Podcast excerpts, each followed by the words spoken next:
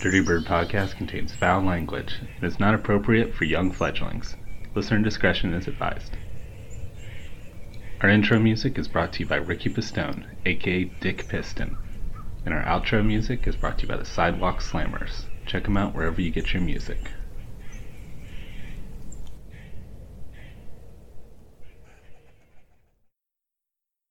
Are you looking for a podcast today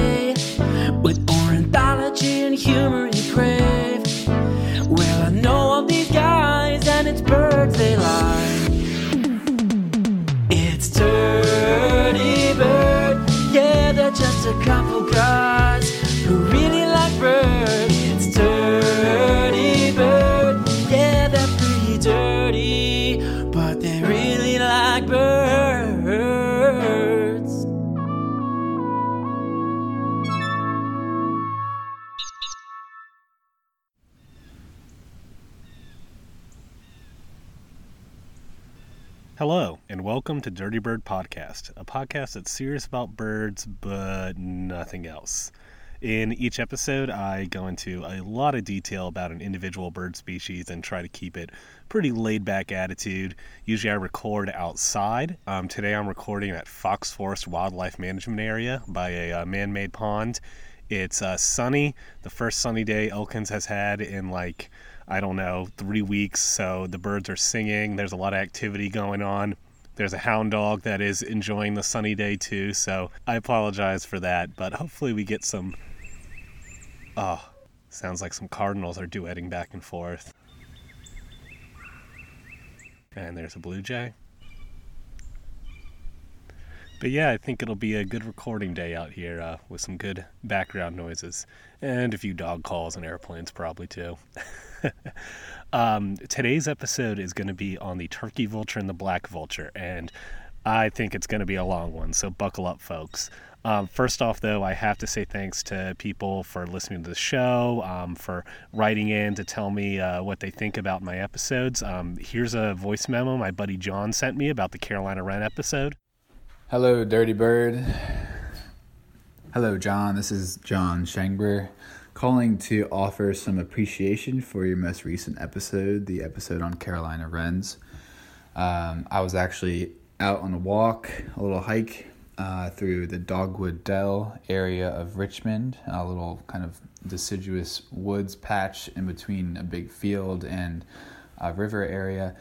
Uh, and I was with Lanier, and we came upon a Carolina wren about four feet in front of us, you know, kind of dancing along, bopping along the lower section of the tree that was covered in hairy vines, huge hairy vines that really kind of obscured the entirety of the bark. Um, it looked like a great place for for food and insects to be found, and indeed, it seemed like um, the wren was having a pretty good time um, finding stuff there. It just was poking its head in, coming out with a lot of a lot of goodies. Um, it was amazing how close we were able to get to the wren. We were within three or four feet of it the entire time. Uh, eventually, we needed to keep going, so we walked past it and it flew to the tree, you know, right down the trail. And then we got to that one and it flew again to the next one, and did this for a while. So we were able to walk with the wren for quite some quite some way. Um, it was a snowy, kind of icy day. Uh, Richmond's been covered in some layer of ice for maybe two or three days now, and I uh, came back after the hike and listened to your episode, and I heard the the part about uh, you know the Carolina wrens not being most necessarily the most winter hardy species. So I'm hoping that they're able to survive this um, kind of cold snap that we've had uh, ice storm that's taken down a lot of trees. so um, here's to hoping that the wrens keep on kicking it and making our hikes through the Richmond woods uh, ever more pleasant. All right, well, keep up the good work, Dirty Bird. Appreciate it. Awesome, John. Thank you so much for that voice memo. I'm glad I could help lend some insight on uh, the behaviors of the Carolina Wrens hopping around your neck of the woods there. And I got to mention also that there is some Dirty Bird merch available. There's some T-shirts. Um, check out any of my social media pages. I've posted about the T-shirts. Um, all proceeds are going to uh, a good cause, a donation cause. I'm not making money off of this. And um, I also have made some Dirty Bird stickers and kind of been passing them out. Um, but um, if people are interested in more stickers, um, we can set up uh, buying another batch of them and getting them uh, sent out to people. So, yeah, let me know if you want any merch. But to get to today's topic, um, I'll be talking today about the black vulture and the turkey vulture. Um, these are pretty prominent birds um, that you see, um, especially in the southern U.S. and um, the turkey vulture um, throughout most of the U.S. you see them soaring high up in the sky. They're very visible. I'll be featuring another story uh, from another Dirty Bird listener today, uh, the dad of Hannah. Um, Hannah was in our Forking with Spoonbills episode. So thank you, Kevin, for your voice memo with your story. Kevin also uh, left me a voice memo with some questions about vultures, and I'll be answering those uh, throughout the episode. The wind is kind of picking up. Uh, I think I'm going to have to move from the nice little bench that I'm sitting on, kind of out in the open by the pond right now and kind of move into some thickets that'll kind of break the wind so that I can record. So I'll be right back, folks. All right, I'm back recording again. Um, as I walked away from my spot by the pond and headed to this uh, spruce grove that I'm hoping will block the wind, uh, I did notice some turkey vultures kind of sailing overhead, possibly eyeing the pond, hoping maybe they see, I don't know, a fish floating in there or something. but I wanted to start off today's story with a, a uh, Native American cultural story from the Winnebago people. Their ancestral lands lie in central Wisconsin and northern Illinois. This story follows Trickster. He's a character who takes on many different forms in Native American mythology. Um, and kind of throughout the world actually uh, like a lot of different cultures have this like trickster character that uh, features in stories. But anyway this story by the winnebago people features vulture prominently. Trickster was tired. He had been wandering far and wide getting into many misadventures and now lay on a hill gazing up at the sky. Far above him he noticed a large bird effortlessly flying above not even having to flap to stay aloft this bird was a turkey vulture what a fine view that bird must have, thought Trickster. If I was able to fly like him, I could see for miles and miles and not have to tire myself walking here and there all over the land. Just as Trickster was looking at the bird, though, the bird was looking at him. Wondering if this creature would make a good meal, Turkey Vulture began circling lower over Trickster. Now, in these days, Vulture was a vain and beautiful bird. Glossy black feathers covered him from head to tail. When he noticed Trickster looking at him, he decided to perch in a nearby dead tree and preen and allow Trickster a view of his beautiful coat. Trickster called out to the vulture, Ha ho, little brother! I was watching you circling above. It must be very fine to fly with no effort at all.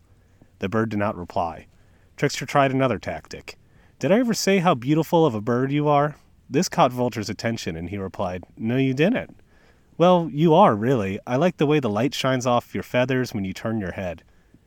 But what I like best, said Trickster, turning the topic of conversation back to his desire to fly, but what I like best is the way you can see the whole world from where you are flying. I only wish you could give me a ride so I could also see. I could do that, said Vulture, but as he flew down near to Trickster, he scoffed. You're much too heavy. If I put you on my back, I would never be able to get off the ground.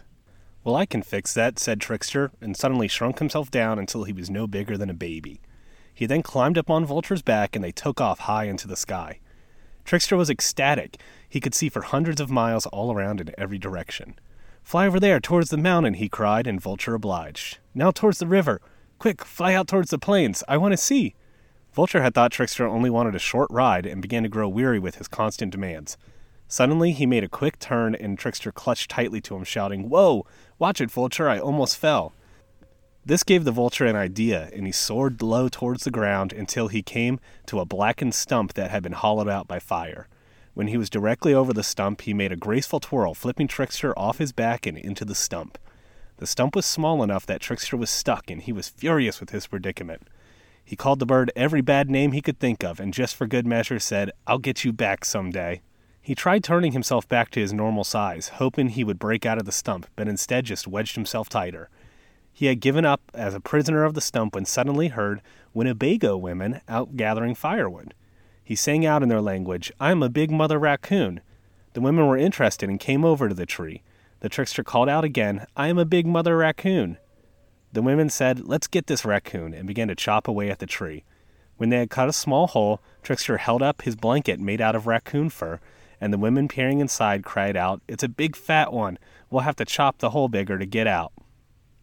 They chopped the hole until it was big enough Trickster could hop right out. Realizing they had been fooled, the women began to chase him with their axes, but he made his escape. Trickster wanted revenge on the vulture and one day came up with a scheme. He turned himself into a buffalo and lay in a field, waiting for the carrion birds to find him. A hairy woodpecker was the first to find him, and since these birds make a lot of noise, he called out to the meat eating birds, There's a big meal going to waste in the meadow. Crows, magpies, hawks, and eagles descended on the buffalo, but its hide was so tough they couldn't pierce it. They tried to peck out its eyes, but Trickster shut them so tight that they couldn't pluck them out.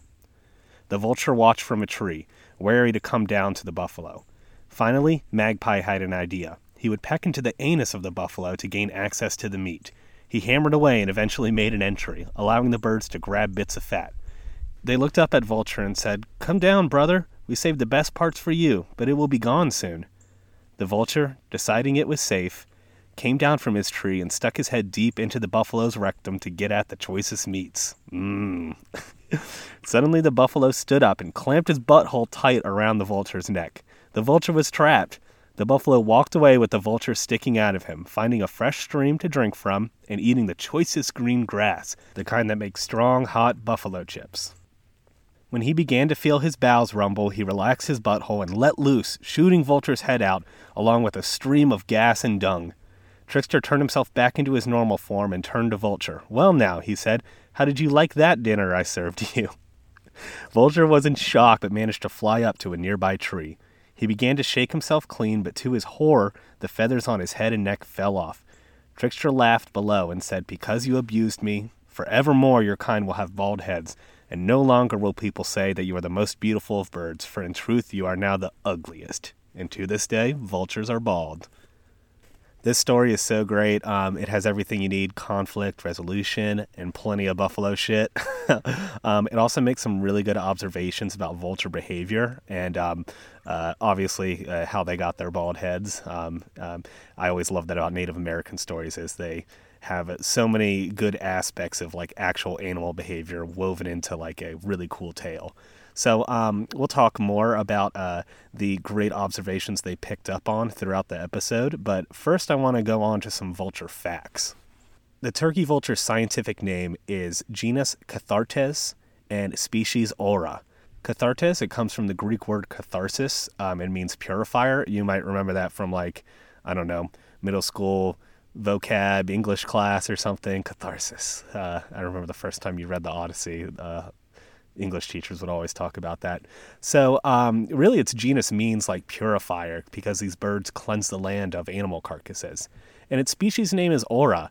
Um, we came across Aura um, as a species name with the golden flicker um, because it is related to the Latin auratus, which means golden. Uh, the reason why AU is the symbol for gold on the periodic table. And this would mean that the genus species name would translate roughly to golden purifier, which does sound pretty cool, but I'm more in the camp that this refers to the Greek goddess of the breeze named Aura, making the scientific name translate to purifying breeze. I think this way more matches the behavior of turkey vultures that are majestically soaring on high, looking to rid the land of uh, rotting carcasses before they become too stinky. The black vulture's scientific name is way less romantic. Um, its genus name is Coragyps, this genus name is made from smashing two Greek words together, corax meaning raven and gypes meaning vulture, so literally it means raven vulture. Its species name is Atratus. This comes from putting a suffix on the Latin word atter for dull black to make it mean clothed in dull black. So the name is raven vulture clothed in dull black. Definitely not as good as purifying breeze, but hey. So now I'll go on to describe these birds a bit definitely check out the cover art um, and our social media posts for pictures of the black vulture and the turkey vulture. These were provided by Blue Ridge Wildlife Rehab Center. Um, they're nice enough to let me use them of patients that they had. Unfortunately, they do see these vultures a lot um, from car strikes and lead poisoning, and we're going to talk about that later on. Definitely listen to my episodes where I interview um, staff at the Blue Ridge Wildlife Rehab Center um, about what you can do to help prevent lead poisoning, what you can do to help prevent window and car strikes for birds. So, as I mentioned earlier, both these birds are very easy to spot because they're either soaring high in the sky or perched along roadsides. Um, they're almost oblivious to passing cars as they scarf down roadkill.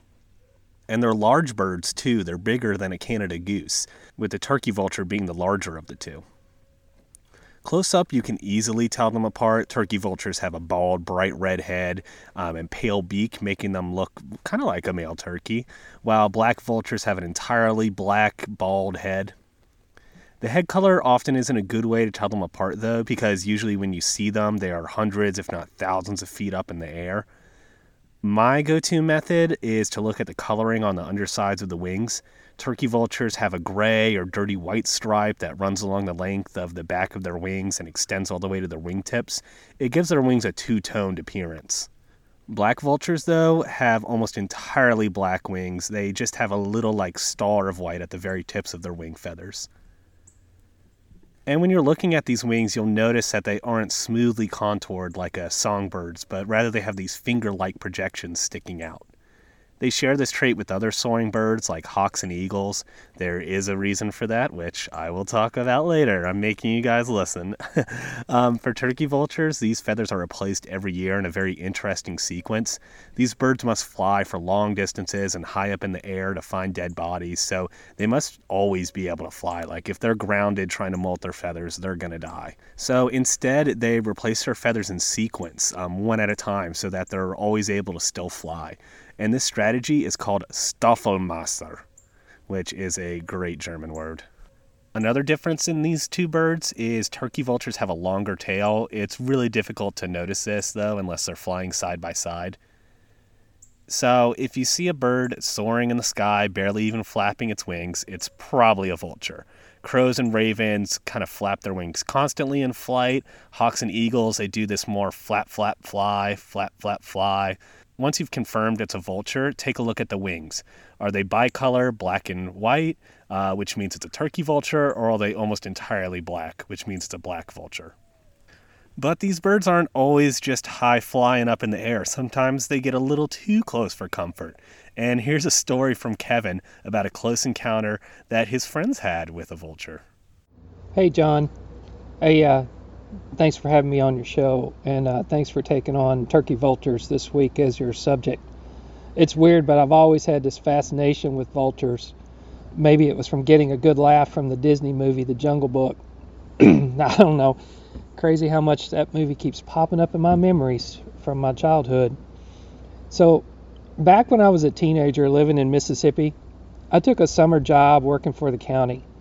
The job was pretty much just road maintenance. And since I had grown up driving tractors since I was like 12, this was a good fit for me and gave me more scenery to look at instead of a 100 acre soybean field. My job was mowing medians and around the county government buildings and around bridges, an exotic job of using a bush hog to trim trees with kudzu. I worked with a good friend Barry, who was my age, and we plowed through the county mowing, waving at people, cutting up, and bringing in the big bucks. Okay, so that that's kind of the background. And during our day, we came across a lot of roadkill in Mississippi: deer, snakes, possum, raccoons, dogs. I saw a cow one time as well. Crazy. And when the supervisor drove around to check on us, he would pass the locations of the roadkill to another team. And that team was Percy and Bo. I just love those names. This duo was the roadkill cleanup gang, Percy was a tall, skinny guy, probably in his mid 60s, or he might even been 70. And Bo was really short, round, overweight, maybe 40 years old. Bo was always smiling because he loved his job. And Percy pretty much supervised him and drove a double cab, green Chevrolet truck with tools and carcasses hanging out the back. A typical pickup for them was drive to the kill, 40 miles per hour with the flashers on, and Bo would put these huge rubber gloves on that reached to his rounded shoulders. Bo would open up the tailgate, jabbering the whole time and pushing that carcass into the bed. They were a perfect team. But sometimes Percy and Bo would be the truck to pull up at the end of the day to take you back to the county barn. Man, that was one ripe truck. Barry and I, we wouldn't get in uh, into that truck unless the windows were down and it was moving. The county probably didn't need more than one cleanup crew because vultures did an excellent job of finding and working a site pretty quick. I remember a lot of vultures in Mississippi. Probably it's in the heart of their breeding habitat on a map. It's got good weather, lots of food, water, trees, open farm fields. I've seen some kills that had 30 or 40 vultures on it at one time. That's a lot of activity. That's a barbecue if you think about it. And it would be gone in minutes or an hour. They had to be faster than Percy and Bo for sure. one one memorable hot summer day, we were near the county dump site mowing. It was a this deep pit that the county had removed gravel and filled back in with yard waste, and of course dead carcasses from Percy and Bo. The pit was maybe 60 feet deep, and it had a cut road that spiraled down into the bottom. There must have been a hundred vultures that hung out in that pit. Percy and Bo, they drove up, and they must have been something. There must have been something in the bed of that truck because they started to drive down into the pit, and you could hear Percy squawking at Bo with the truck windows down. And all of a sudden, this huge vulture swooped down from the rim it flew right into the driver's side back window of that truck. They started yelling, and the truck sped up and it started to swerve going down that road. I was watching and scared Percy was going to turn that truck over in that pit. And Percy's high pitched voice, Get the broom! Get the broom! Get him, Bo! And Bo was yelling back, Percy! Percy! I can't, Percy! Percy! And when that bird flew out the other side window, there was dust and feathers and a whole lot of bird sounds. That bird was flying fast and getting the hell out of there.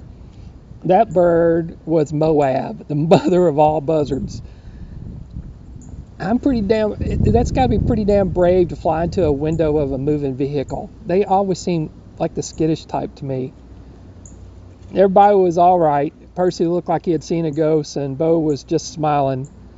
I can't believe they even asked us if we wanted to ride back. Barry and I was like, we good, we good, riding back in another truck. Barry and I laughed so hard telling that story. We were celebrities back at the barn because everybody wanted to hear it. so I, that's my story about uh, vultures. That's the most memorable story I have about the vulture. Uh, thanks again for, for having me on your show that's an awesome story, and uh, and you do a good job telling it, Kevin. Thank you for sending that in. When you look at the range map of these birds, the black vulture especially, the United States only makes up a tiny portion of it. Both species are found throughout all of Mexico, Central America, and South America. The black vulture doesn't do cold as well as a turkey vulture does. Um, isn't as strong as a long distance flyer either. So it kind of shies away from the lowest part of South America, like Argentina, and it limits its northern range to the southern United States. There's some titmice like hopping right around, checking out what the hell I'm doing. The turkey vulture, though, has a much wider range. It can be found in summertime throughout almost all the United States and even up into southern parts of Canada. And then also, it's found all over Central America and, and virtually all of South America. And this huge range makes the turkey vulture the most widespread vulture in the world. In the spring and fall, turkey vultures in the northern part of the range migrate to the southern U.S. or down to Central and South America. This is especially true in the West Coast, like turkey vultures that reside in California and up in Washington, Oregon in the summer. They make a really strong migration down through Central America to like Colombia and Venezuela, and they can be seen migrating in the tens of thousands. Like hawks, they only migrate at day. Um, this is opposed to many songbirds who only migrate at night, and they can travel 200 miles in a day. Black vultures do some smaller migrations, often like they'll be in the mountains in the summertime and then just move down to the valleys in the winter. Nothing like the migration of the turkey vultures, though. And of course, populations that are in warmer areas will just stay there year round. One of the main reasons these guys can't stand a hard winter is less about tolerating the cold. Like, just think about it. These guys soar really high up in the air. Pilots have seen them up to 25,000 feet, and it's super cold up there. So, and, and you know, they're just soaring, having a good time. They're fine. So, it's more about the scant scavenging um, on food in the wintertime. Obviously, if snow is covering up carcasses, it makes it hard. And if the meat is frozen, then they're not going to be able to eat it. I have one more interesting tidbit um, involving their migration. If you've listened to my other episodes, you'll be familiar with uh, Bergmann's rule. Um, it's an eco-geographical rule that states that in a widely distributed species, those that reside in colder climates will have larger body sizes in order to minimize surface area and conserve heat. Turkey vultures follow Bergman's rule, and North American populations are larger than those farther south. So, like those turkey vultures that migrate from like California, Washington, Oregon, uh, down to Venezuela, they're bigger than their South American cousins. So, when they get down there, they just body out the smaller turkey vultures and, you know, compete with them for carcasses. I can't imagine being, you know, this South American turkey vulture, you're kind of on the small side, and then these big dudes show up and they're like, nah, that's my meat. And as is a similar story for many bird species, a warming climate means the breeding range of turkey vultures and black vultures is expanding farther north. Um, it's not all just from warming climate, though. Also, there's an increase of people leaving rural areas and moving to cities. This leaves many abandoned barns and buildings, which are perfect nesting sites for vulture parents. And then finally, um, the rebound in deer population has helped these guys too. Deer were almost hunted to extinction in the early 1900s, but they've rebounded pretty nicely. Um, they're not back up to historical levels, but obviously, as the deers increase and also there's tons of cars on the road, there's a lot of roadkill for them to eat. And while everyone knows what vultures eat, dead stuff, the story about how they find their food is really interesting. There's been a lot of speculation and research over the years on how they find their food. Because they're seen up high, soaring through the air, people speculated that they use a keen sense of eyesight, similar to like a hawk, um, to look down and spot carcasses. Others, though, argue that vultures smell the rotting flesh and that's how they found their food. Birds aren't well known for their sense of smell, though. Um, there's been a number of very interesting experiments using hidden rotting carcasses or paintings of dead deer to try to determine whether it's smell or sight that aids vultures in finding dead animals. Over the years, though, we've started to suss it out, and um, especially for the turkey vulture, it's both. It's long been obvious that smell plays a role um, with the turkey vulture finding their food. You've probably never heard of the chemical methane thiol, uh, but you've definitely smelled it before. It's partially responsible for the odor of smelly cheese, bad breath, farts, stinky paper mills, and that funky smell your pee gets after eating asparagus. It also turns out to be released by decomposing tissue. In the early 1900s, natural gas companies began mixing methane thiol into their methane gas so that people could detect leaks of the ordinary odorless methane gas. Natural gas pipeline workers soon noticed that wherever there were leaks in the pipeline, there would be a big flock of turkey vultures circling above it.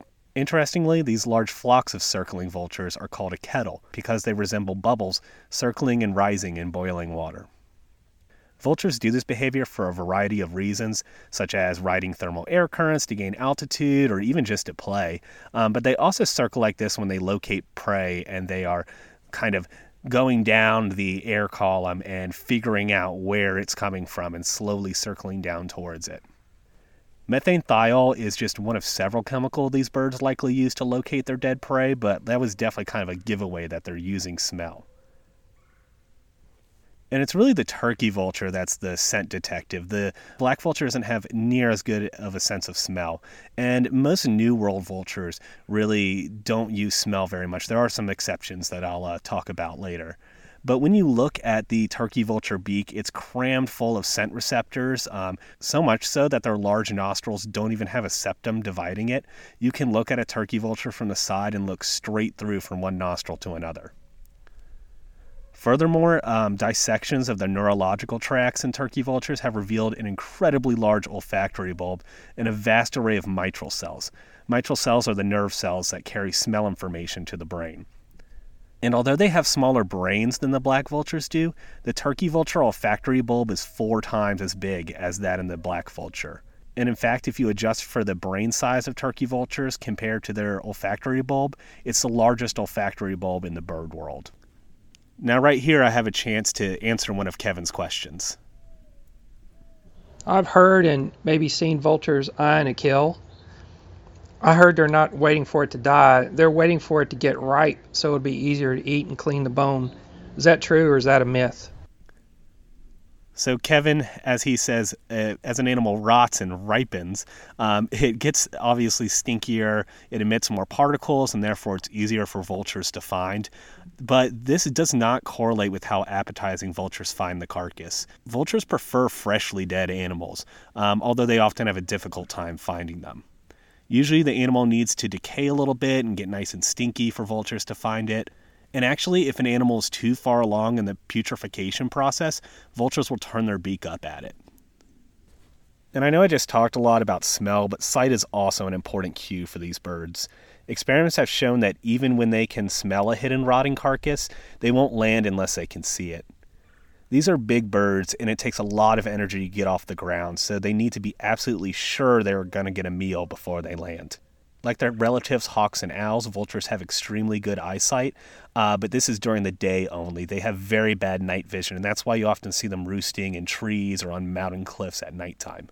And they don't just use sight to look for prey, they also use their sight to look for other vultures. Um, they're always on the lookout for vultures doing that spiral maneuver because it means that there's some food and they can join in on it. Black vultures seem to especially do this. They look for turkey vultures specifically because they're like, oh, the turkey vulture probably smells something. I should hang out with him. Black vultures specialize more in finding carrion in wide open fields, um, and so they don't do as well when there's forests because um, the trees kind of obscure any dead bodies down there. So they look to the turkey vultures to sniff out the rotting meat. And observations show that turkey vultures are often the first on the scene of a new carcass. And across their range, they consistently show up before black vultures, condors, king vultures, and the crested caracara. Once they get to a carcass, uh, there can be a lot of competition over the limited meat. Not surprisingly, age and body size are the most important factors um, when black vultures and turkey vultures compete, you know, among their own species. However, there is some interesting interactions between different species too. Lone black vultures that show up at a carcass that's already swarmed with turkey vultures are consistently beaten back. However, when black vultures show up in force, sometimes numbering in the hundreds, they drive off all other species trying to feed. And our Native American story that we opened with kind of um, hinted at this, but it's really not the amount of meat that limits feeding, it's access to it. Black vultures and turkey vultures have relatively weak beaks, um, and they're unable to rip through the tough hides of larger prey. So, competition can be really fierce for access areas like the mouth, the anus, or any wounds in the animal that allow access to the meat and guts. Of course, eyeballs are easy to get to and are often the first things kind of plucked out, um, hence why Trickster uh, shut his eyes really tight. Um, but yeah, the that's so cool that Native Americans noticed that. Oh yeah, they like to you know go for the rectum first as an access point, and I guess Trickster knew that too, and so uh, he used that to his advantage to give Turkey Vulture a very shitty meal and make him bald in the process. In areas where turkey vulture and black vulture ranges overlap with stronger beaked vultures like the king vulture or the Andean condor, um, turkey and black vultures rely on these stronger birds to kind of tear some holes in the carcass for them. In the competition with black vultures, turkey vultures also seem to have adapted a little different feeding strategy where they will find out small sized carcasses and eat those. Um, normally, black vultures would ignore like a dead chipmunk, but uh, turkey vultures, you know, they, they need all the food they can get. And vultures don't only eat dead animals. They're sometimes seen at landfills, picking through the trash. They've been observed eating plant matter like pumpkins, grapes, coconuts. Occasionally, they will kill and eat wounded animals or nestlings of other birds. John James Audubon especially emphasizes that turkey vultures and uh, black vultures prey on heron nests a lot. Um, I didn't see that repeated much elsewhere, though. I did see turkey vultures listed as a cause of laughing gull chick mortality at nesting colonies in New Jersey. But um, it appears that the more aggressive black vulture is more likely to go after live prey than turkey vultures are. There's some reports of them fishing too. Um, it, they seem to be few and far between, um, and only when the fishing is easy. Like I saw an account of some black vultures that dived in after fish that had been attracted um, up to the surface by the rain of vulture shit coming from a roosting tree that was over the pond. Um, I also saw that they will sometimes fish in, you know, like those um, small man made pools, like at spillways that fish will get trapped in. Um, however, there was one account I saw where a turkey vulture straight waded up into the water and snatched up a 10 centimeter fish, so that's pretty impressive. Sometimes domesticated animals can be um, easy targets for vultures. In 1947 in Kentucky, black vultures were reported to kill several small piglets on a farm. Um, they also appear to have a taste for lamb, um, having been caught killing them in both West Virginia and Texas. Turkey vultures are sometimes blamed for these attacks, but more likely they're just being confused with black vultures. Um, also, like vultures are just really easy scapegoats. They're ugly, no one really likes them. And in a lot of cases that I read, um, probably the animal either died of some other cause and turkey and the farmer walked out and just saw vultures eating it, um, or actually like as far as like with young animals, you know, maybe it was a stillbirth, and apparently vultures really like afterbirth and placenta and stuff. So maybe they came down to eat that, and then you know the farmer saw the dead calf or whatever and thought it was the vultures doing it. But this kind of scapegoating of vultures has led to some farmers um, killing them over the years. Um, I saw some reports in Texas where they would routinely set out buzzard traps in the early and mid 1900s. In a study in 1954, this Texas researcher interviewed 66 ranchers on how many black and turkey vultures they had caught um, and killed. Um, and he made a conservative estimation at 100,000. Many ranchers apparently told him, after about a thousand, you stop counting. Luckily, the Migratory Bird Treaty uh, put an end to a lot of these killings. Something that really makes me think that a lot of these stories of killing livestock are not true is because these birds really don't have the strong talons that hawks and owls do. Um, it's pretty hard for them to, to you know, kill something. Um, and they're actually so weak that they can't move stuff with their talons. They can really only use them for perching. So when you do see them carrying away food, it's always with their beak. Similar to owls, these guys will regurgitate up pellets of the indigestible parts um, from their meals, like bones, teeth, and hair. This is used by researchers a lot. They'll go underneath their roosting trees and collect the pellets to figure out what the vultures have been eating. One more interesting fact on their feeding the zone tailed hawk of the American Southwest um, has kind of taken an evolutionary advantage um, of the constant presence of turkey vultures soaring in the sky. The zone tailed hawk looks a lot like a turkey vulture from below. It has those bicolored wings, and it'll even fly like them and, and glide right amongst them. And you know, if you're a dove or a lizard and you look up and you see some turkey vultures, you're not really worried. Like, they're not going to come down and try to kill you. So the zone tailed hawks will take advantage of this and then fly with the vultures, like, hey, you know, I'm just a vulture, and then swoop down and get an easy meal. So now I want to talk about some of the physical adaptations that these birds have, which are pretty remarkable. First off, to be able to eat dead, rotting meat, you gotta have a strong stomach, um, and these vultures really do. Their stomach has a pH of 1 or less, allowing them to kill harmful bacteria and toxins like botulism and anthrax. As a comparison, the human stomach pH hovers around like 1.5 to 3.5. And I'm pretty sure pH is a logarithmic scale. Don't quote me on that. I suck at math. So, actually, a jump from 1.5 to 1 is pretty significant. And really, the other huge adaptation of these birds is their ability to thermoregulate. They occur over a really wide range of habitats, from temperate forests to dry, hot deserts. And this also gives me an opportunity to answer another one of Kevin's questions. Is it true that a vulture's head is bald so they can eat faster without getting their feathers messed up? So, Kevin, that myth is half right. The bald, featherless head does definitely make it easier for them to thrust it inside of animal carcasses without getting too messy and also not, you know, pulling back against the grain on their feathers. Um, but also, this head is perfect for radiating off excess heat. The neck of turkey vultures um, is also bald, and when they um, are overheated, they will extend their neck out fully to maximize the amount of heat they can dissipate off. They will also spread their wings, which have less feathers on the underside um, and allow a greater surface area for heat dissipation. The vascular system of these birds um, also aids in them getting rid of heat. An anatomical study I saw of turkey vultures found the naked skin on the head and neck is full of superficial blood vessels. As the bird heats up, more blood is diverted to these shallow blood vessels, turning the head a deep red color and allowing heat to radiate off um, their body into the environment. Interestingly, you can tell a turkey vulture is cold because its head will be more of a pink color. Some of the vessels in their head and neck also lead to a pair of larger veins called the ophthalmic retiae, um, which come in close contact with the arteries supplying the eyes and the brains. And so, this blood coming from the head that's a little bit cooler will cool off the arterial blood before it enters the vulture's central nervous system um, and help prevent them getting heat stroke. The arteries leading to the wings of vultures are also similar. They're wrapped in this tortuous system of veins that allows heat to flow from the arteries into the more shallow veins of the wings to then be transferred out into the environment.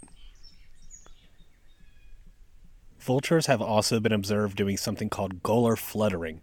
Um, it's similar to a dog panting. They will open their mouth and vibrate muscles in their throat to promote cooling by evaporation. Their unfeathered legs and feet can also be used to thermoregulate, um, but in a much grosser way. Vultures will shit on their own legs so that the water will evaporate and cool them off. This is called urohydrosis. Literally, it means urine sweat. so, very disgusting. On the opposite end of the spectrum, turkey vultures survive cold nights by lowering their body temperatures, similar to the state of torpor done by black-capped chickadees. Their body temperatures have been recorded as falling down to 93 degrees Fahrenheit on a cold night. And they also warm up by using their wings too.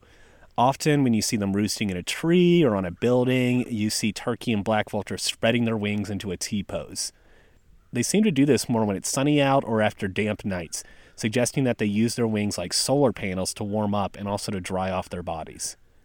There's also been speculation that this behavior helps kill parasites, but the research doesn't support it.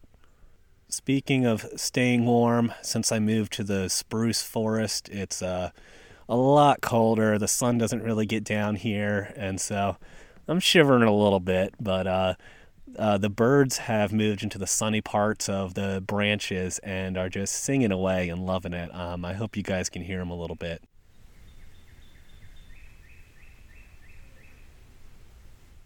So let's keep talking about their wings. Um, they're really amazing adaptations. Um, it's super important for these guys to spend long amounts of time in the air looking for food while also expending as little energy as possible. One thing you'll notice right off the bat about their wings is that they are fat and relatively short for their body size. They are still massive. A fully grown turkey vulture has like a six foot wingspan. Um, but this ratio of bird weight to wing size, um, which is termed wing load, um, allows them to take full advantage of updrafts caused by wind moving over hills, mountains, and buildings, and also uprising thermal currents. When you see vultures circling in the air, uh, they are less often circling a dead food item than they are looping around and around to stay inside of a thermal air current. These short wings also make them highly maneuverable while in the air. But these stubby wings do come at a cost. They produce a lot of drag, which slows down their flying speed. Vultures would have to flap a lot and expend a lot of energy to overcome this drag if it wasn't for another adaptation their finger like feather projections. While their main wings are short and fat, their finger projections are long and skinny, which reduces wind turbulence and allows the birds to stay aloft even at slow speeds. These aerodynamics that I'm talking about come from the principle of wing aspect ratio. I'm not going to go into detail about that. I'm not good at physics. I think I got a C on it in college. But um, in summary, these short, fat wings are great for catching updrafts and maneuvering, while the fanned out wing tips help to reduce drag. Additionally, vultures minimize flapping by slightly flying downward while they're in an upward air current. By pointing themselves downward, they are maintaining thrust without having to flap but continue to rise up in the air by gliding downward at a slower speed than the air is pushing them up. Turkey vultures also have one additional adaptation to avoid flapping. You'll notice them often holding their wings in a V formation while they're soaring or rocking side to side. When I first saw a turkey vulture do this, I thought that, I don't know, they lost their balance or something because it kind of looks like they just got buffeted by an air current. But it's on purpose. It's a thing called contorted soaring. By holding their wings in that V position and adding a little wobble, they can create lift without flapping. This behavior is also a great way to tell um, a turkey vulture from a black vulture because black vultures always hold their wings out straight. And while they're larger than black vultures, turkey vultures have lighter wing loads. And so it allows them to soar closer to the ground. So they kind of have their nose closer to the ground to sniff out prey um, and also to look a little closer in heavily wooded areas. So after learning about those adaptations, I definitely respect these birds a little more. They're not just flying around looking for an easy dead meal. Like they have some pretty crazy evolutionary changes that help them be successful. And although these birds appear very ugly to us, they obviously find beauty in each other. Both black and turkey vultures are monogamous and stay together year round. In the weeks leading up to egg laying, turkey vultures will perform elaborate aerial courtship rituals, mimicking each other's movements in a graceful flying dance. Black vultures also perform courtship rituals. Um, they will dive and chase each other. Um, sometimes a single female will be circled on the ground by a group of bachelor males who spread their wings and try to entice her. Turkey vultures do a similar ritual too, where they will circle and hop while spreading their wings. These vultures reuse nest sites year after year and will often spend time together at the nest site in the days leading up to the egg laying. And both of these species lay their eggs directly on the ground and build no nest to speak of. Here's an opportunity for me to answer another question from Kevin. You always see vultures in trees or on the ground. Where are their nests? Do they take meat back to the chicks or do they regurgitate food for the young? So yeah, where are their nests? You never see them in trees or anything like that, like you know the way you see a hawk nest or an eagle nest, and that's because they like to lay their eggs straight on the ground, like I said, um, and so they prefer sheltered cavities such as caves, ledges, um, abandoned buildings, abandoned hawk nests, um, a hollow tree, sometimes even just stumps or brush piles on the ground. One of the reasons why you never see their nests is turkey vultures are pretty shy where they nest at. They choose pretty remote places that are far from human disturbances. Black vultures, though, seem to be able to tolerate a lot more human presence. In South America, especially, they are known for nesting on window ledges and crevices and skyscrapers um, in cities such as Lima, Peru, and in Sao Paulo, Brazil. Wherever it is, though, once these guys find a suitable nesting site, the female will lay two eggs, usually one a day, and begin incubation. Very rarely, one or three eggs will be laid, almost never four. Um, and the eggs are actually very pretty. Um, they range from like a cream color to a light green, and they have brown flecks on them. Both parents incubate the eggs, um, but in most of the studies I've read, the female spends more time on the nest in general they have a fairly long incubation period 28 to 40 days for the turkey vulture and 38 to 39 days in the black vulture. And the young, when they emerge, are actually pretty freaking adorable. Um, black vulture nestlings are covered in a yellow or a pink down, and they have their eyes open. Turkey vulture nestlings um, are covered in a white down and are often born blind. Unlike their parents, they don't have naked heads, and they're just entirely coated in this fuzzy layer of feathers these guys are like the reverse of ugly ducklings. Um, they come out as these very little huggable fluff balls, and then they grow up to be bald, dead animal eating birds just shitting on their own feet.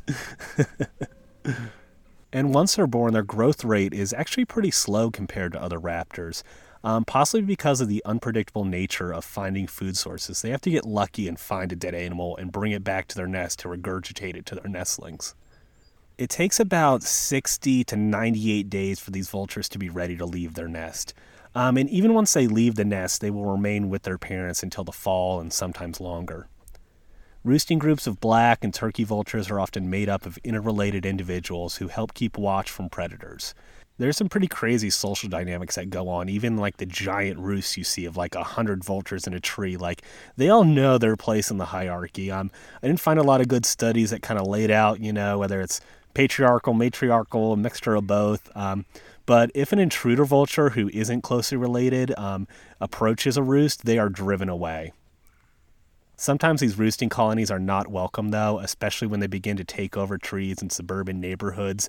Um, and there's stories of them just raining down bird shit and half digested food pellets from the skies um, on, you know, these poor families. But the birds aren't trying to mess with us. Um, like their habitat is increasingly getting fragmented, so it leaves few good roost sites for them.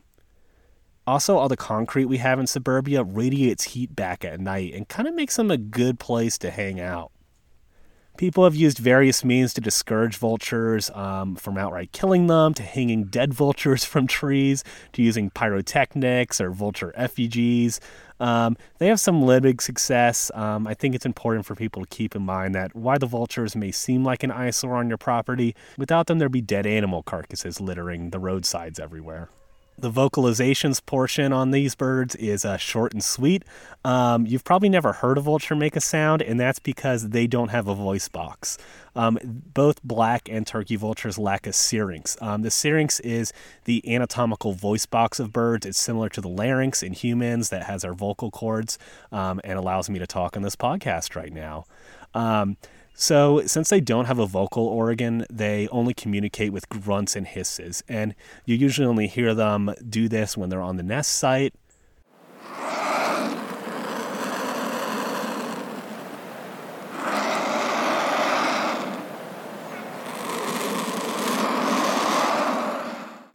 Or if they're like fighting over a body. Or jostling at their roosting site.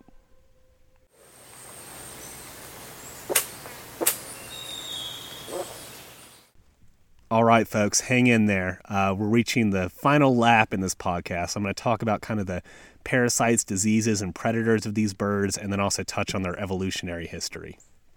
So, one of the significant diseases of these birds is avian pox. Um, po- it's a pox virus that's kind of related to smallpox in humans. There's a respiratory slash digestive form that has a really high mortality um, and, you know, pretty much kills birds, but is much rarer. Um, however, the cutaneous form um, affects their bald heads. It has a low mortality rate, but it's much more common. So sometimes you'll see a turkey vulture or a black vulture that has these nodules or pustules on their head.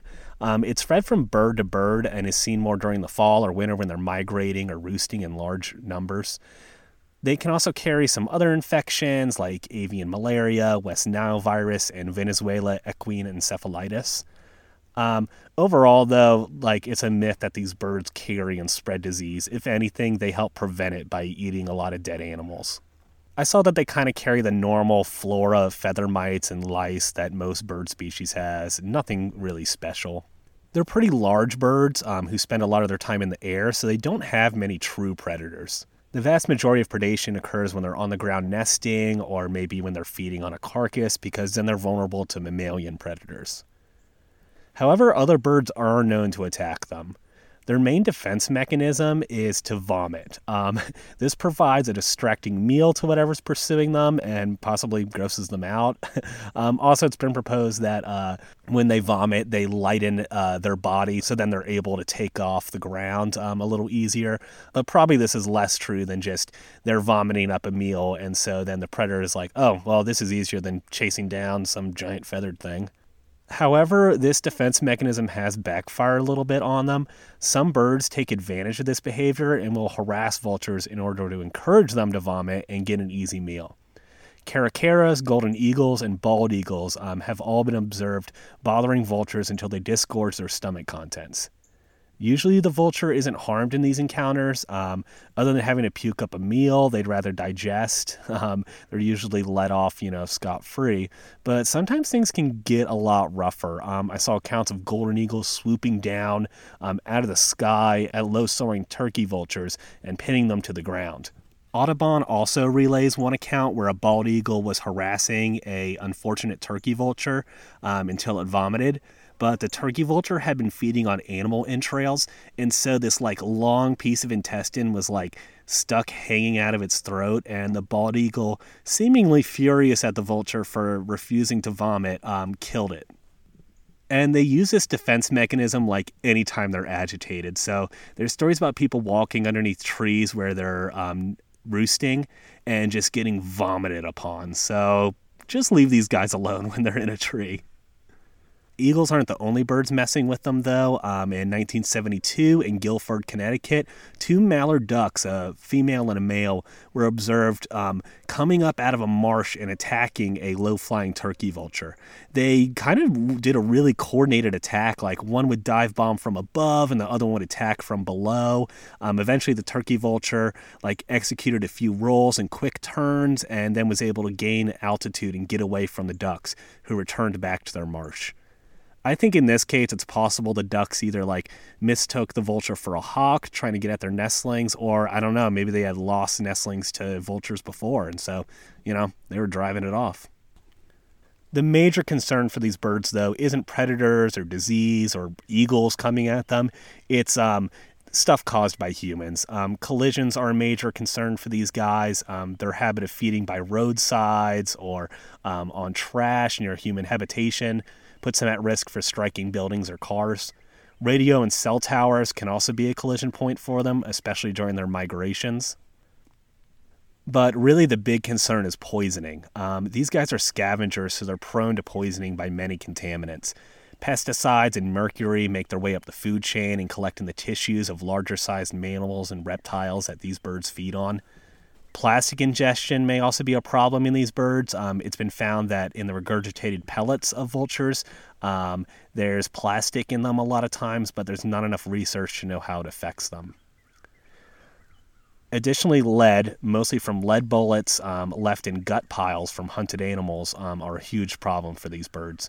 I mentioned the uh, Blue Ridge Wildlife Center. Um, I did an interview with veterinarian Dr. Jen Riley um, that you should definitely check out.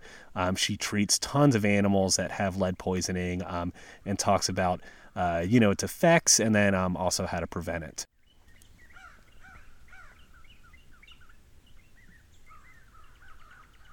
just to give one example of how detrimental lead can be, um, one of the major reasons why the California condor, um, a bird on the verge of extinction, has been unable to maintain a stable wild population is because they're extremely sensitive to lead. So that may partially answer uh, one of your questions, Kevin, that you uh, left me. As I mentioned earlier, historically, these birds have sometimes been trapped or shot um, because people believe that they spread disease or that they were killing their animals. Um, luckily, with education and laws protecting these species, this doesn't seem to happen much anymore. Um, but vultures used to be killed in the thousands up until the 1970s.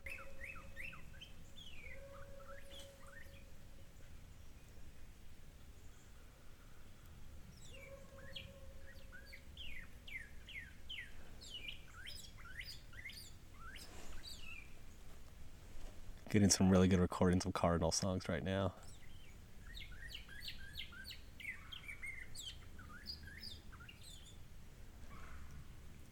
The population of black vultures and turkey vultures are pretty stable, um, and they're both listed as least concern on their conservation status.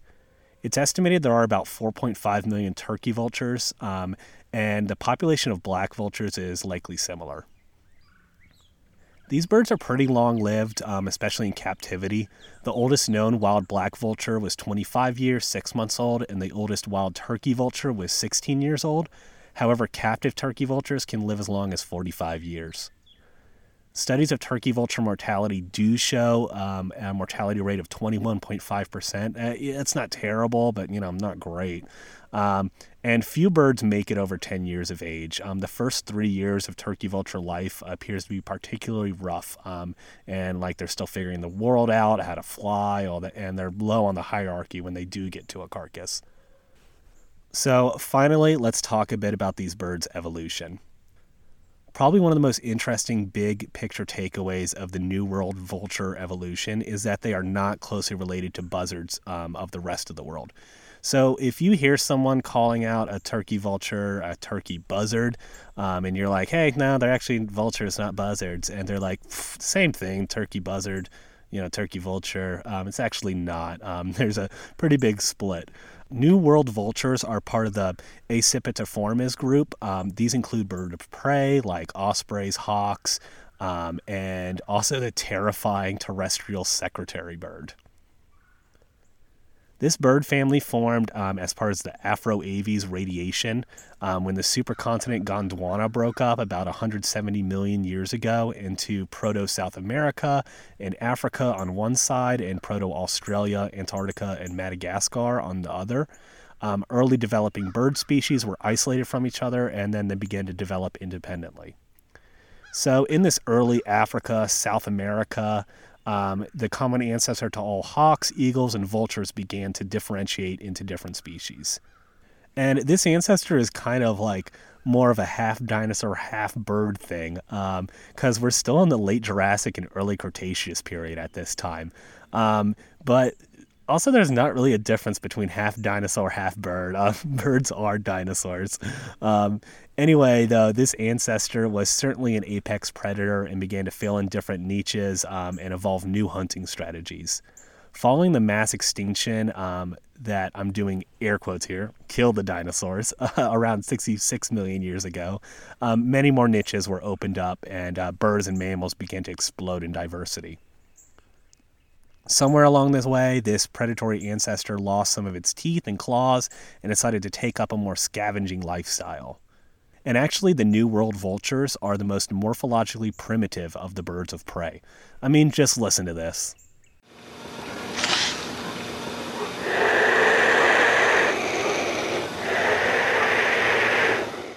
Yeah, that thing's a living dinosaur for sure.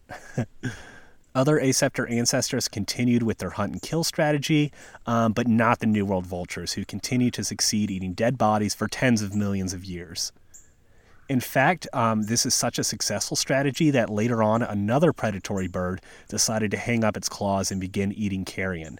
Interestingly, this appears to have occurred in South America, um, but the descendants of the buzzard genus Buteo now all reside outside the Americas. But back to the New World vultures.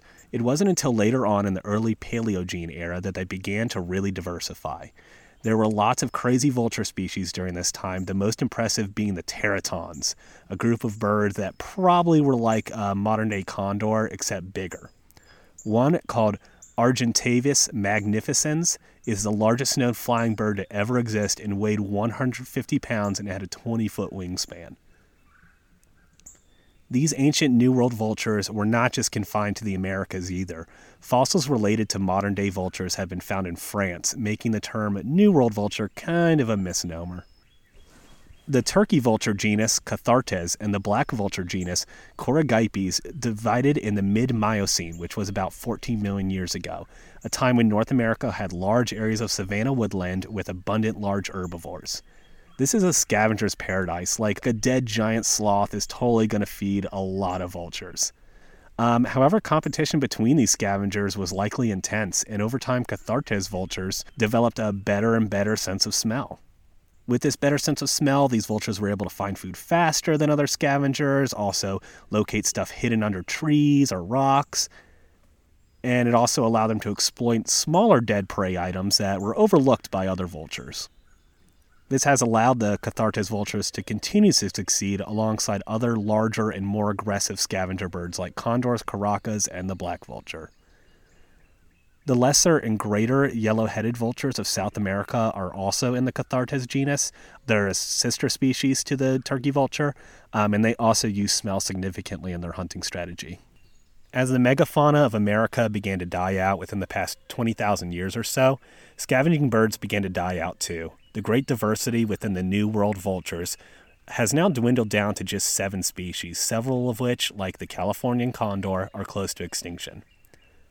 The modern day black vulture, Coragyps atratus, is likely derived from a prehistoric precursor called Coragyps occidentalis, um, whose remains have been found in the La Brea tar pits and also in fossils deposited in caves, um, including in large bone piles called middens left by Native Americans in Oregon.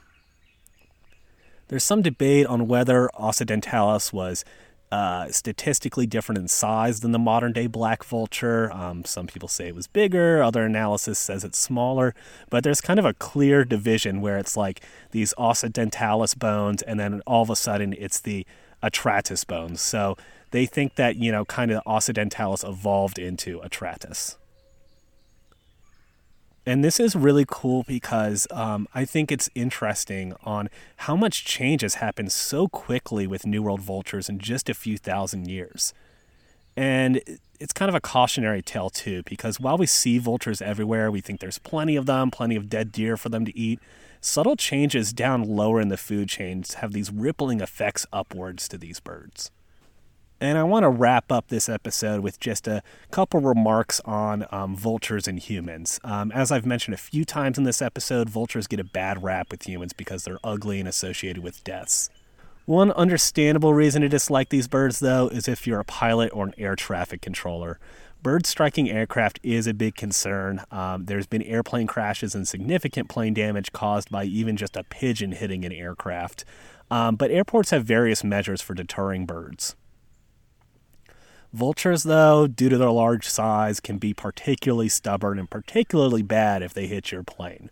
Luckily, there haven't been any plane crashes that I could find caused by turkey or black vultures, but there have been some significant strikes and a lot of damage. Um, at Randolph Air Force Base in Texas, I saw there was a student with his flight instructor. They were going 400 miles an hour when they struck a black vulture, and it ripped the entire top off of the cockpit and injured the student.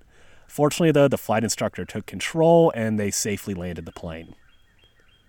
Um, also, apparently in Brazil, um, vultures cause a lot of damage to planes, you know, in the hundreds of thousands of dollars every year.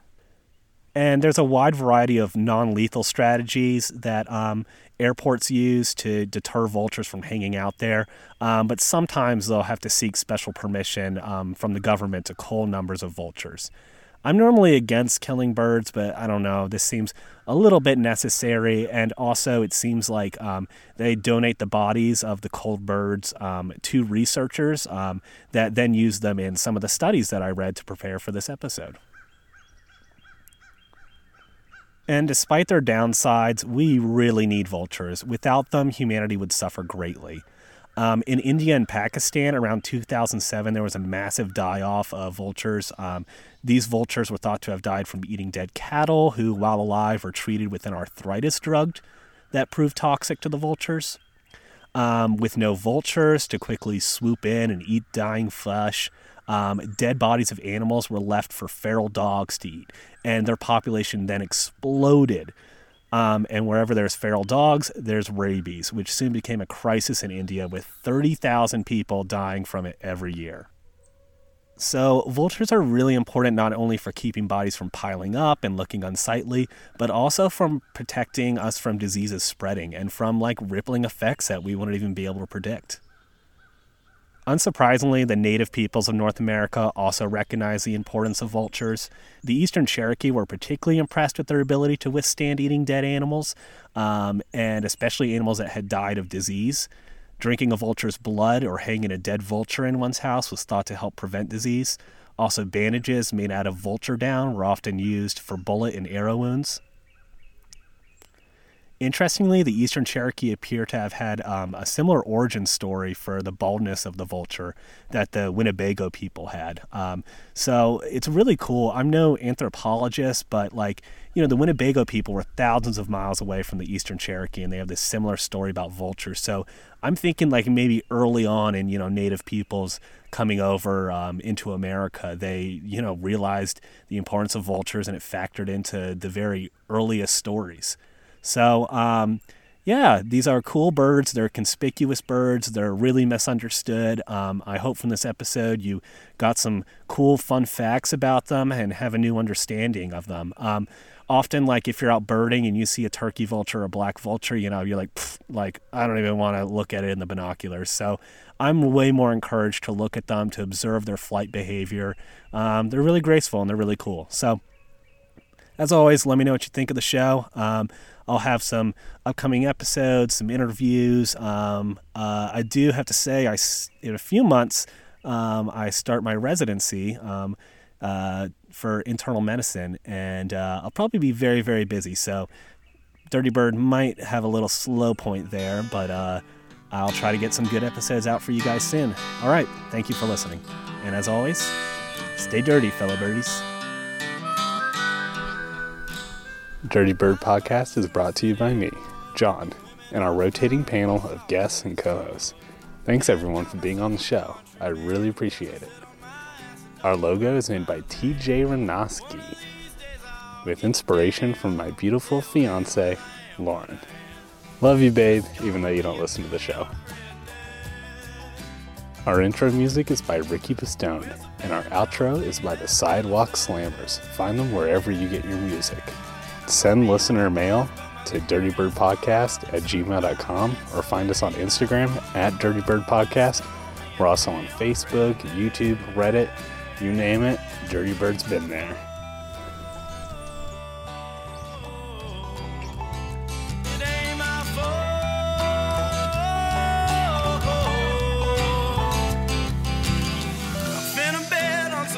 At the track. Driving to Brooklyn ain't never coming back. Tim's on the ground in the concrete jungle. I might get into a little rumble.